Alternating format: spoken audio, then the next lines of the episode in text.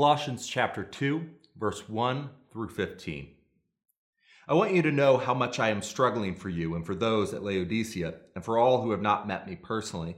My purpose is that they may be encouraged in heart and united in love, so that they may have the full riches of complete understanding, in order that they may know the mystery of God, namely Christ, in whom we are hidden all the treasures of wisdom and knowledge.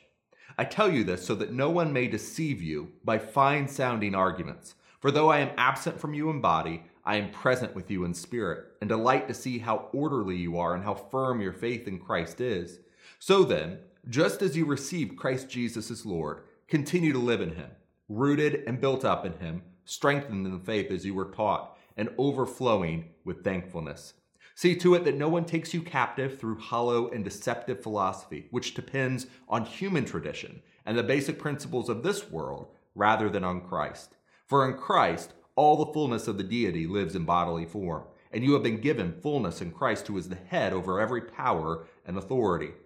In him you were also circumcised, in the putting off of the sinful nature, not with a circumcision done by the hands of men, but with the circumcision done by Christ, having been buried with him in baptism and raised with him through your faith in the power of God, who raised him from the dead.